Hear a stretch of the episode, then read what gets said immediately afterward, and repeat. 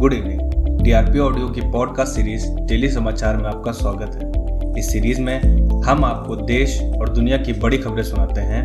आज 5 अप्रैल है और ये है आज की बड़ी खबरें।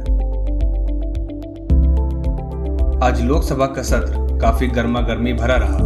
सत्र की शुरुआत के बाद से विपक्षी नारे लगा रहे थे और हाल ही में ईंधन की कीमतों में बढ़ोतरी के संबंध में चर्चा की मांग कर रहे थे। इन सब विषयों के बीच सरकार और विपक्ष ने यूक्रेन के संबंध में अपने विचार रखे, जहाँ एक और केंद्रीय पेट्रोलियम मंत्री हरदीप पुरी ने यूक्रेन से भारत लाए गए लोगों के मिशन का बचाव किया और साथ ही ऑपरेशन गंगा को सर्वश्रेष्ठ मिशनों में से एक बताया। तो वहीं दूसरी ओर दमदम से टीएमसी सांसद सौगत रे ने कहा कि हमारा काम भारतीयों को वापस लाना था। हमने वह किया, लेकिन हमें खुद की प्रशंसा करने की ज़रूरत नहीं है। इन सब के बीच सरकार ने यह भी बताया कि पाँच साल में 600 गवर्नमेंट अकाउंट्स को हैक किया गया है। केंद्रीय गृह राज्य मंत्री नित्यानंद राय ने लोकसभा में कहा कि बॉर्डर इंफ्रास्ट्रक्चर मैनेजमेंट के लिए 2021-22 में 602 करोड़ रुपए अलॉट किए गए हैं। ये धनराशि नॉर्थ ईस्ट में चीन, बांग्लादेश और म्यांमार के बॉर्डर में सुधार लाने के लिए इस्तेमाल होगी। साथ ही सरकार ने अरुणाचल प्रदेश में भारत, चीन सीमा पर बुनियादी ढांचे के विकास के लिए पिछले वर्ष से छह गुना अधिक रकम अलॉट किया है, जिसकी धनराशि 2020-21 में 42 करोड़ से 2021-22 में 250 करोड़ रुपए कर दी गई है। आपको बता दें कि भारत की सीमा लद्दाख से अरुणाचल प्रदेश तक चीन के साथ तीन हज़ार चार सौ अट्ठासी किलोमीटर तक साझा करती है, जिसे लाइन ऑफ़ एक्चुअल कंट्रोल कहते हैं।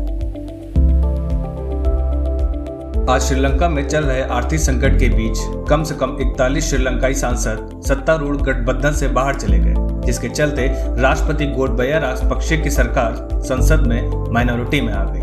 गठबंधन छोड़ने वाले 41 सांसदों के नामों की घोषणा पार्टी नेताओं ने संसद में की। अब ये सभी सांसद स्वतंत्र प्रभार संभाल रहे हैं। आपको बता दें कि श्रीलंका के संविधान के अनुसार 225 सदस्यीय सदन में बहुमत बनाए रखने के लिए 113 सांसदों की ज़रूरत होती है। टेस्ला कंपनी के मालिक एलन मस्क ने आज ट्विटर में 9.2 परसेंट की हिस्सेदारी खरीदने की घोषणा की। इसके बाद ट्विटर ने भी इस बात की पुष्टि की और उन्हें अपने बोर्ड में शामिल करने की बात कही। इसके साथ ही एलन मस्क कंपनी में क्लास टू लेवल के डायरेक्टर होंगे, जिनका कार्यकाल 2024 तक रहेगा। और उसके बाद के कार्यकाल के आगे का फैसला बोर्ड की मीटिंग के बाद लिया जाएगा। ईडी ने मंगलवार को 11 करोड़ रुपए के पात्रा चौल जमीनी घोटाले में शिवसेना सांसद संजय राउत की संपत्तियों को जब्त किया।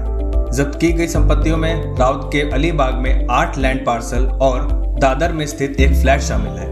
आपको बता दें कि पत्रकारों से बात करते हुए राउत ने कहा, मैं वो नहीं हूँ जो डरेगा।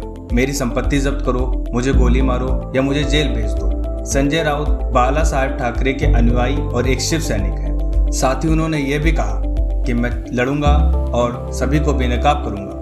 मैं चुप रहने वाला नहीं हूँ। उन्हें नाचने दो, सच्चाई की जीत होगी। ये थी आज की बड़ी खबरें। ऐसे ही खबरों से जुड़े रहने के लिए टीआरपी ऑडियो की पॉडकास्ट सीरीज़ डेली समाचार को फॉलो करें। साथ ही बेल आइकन को भी प्रेस करें। मैं हूँ सत्येंद्र। धन्यवाद।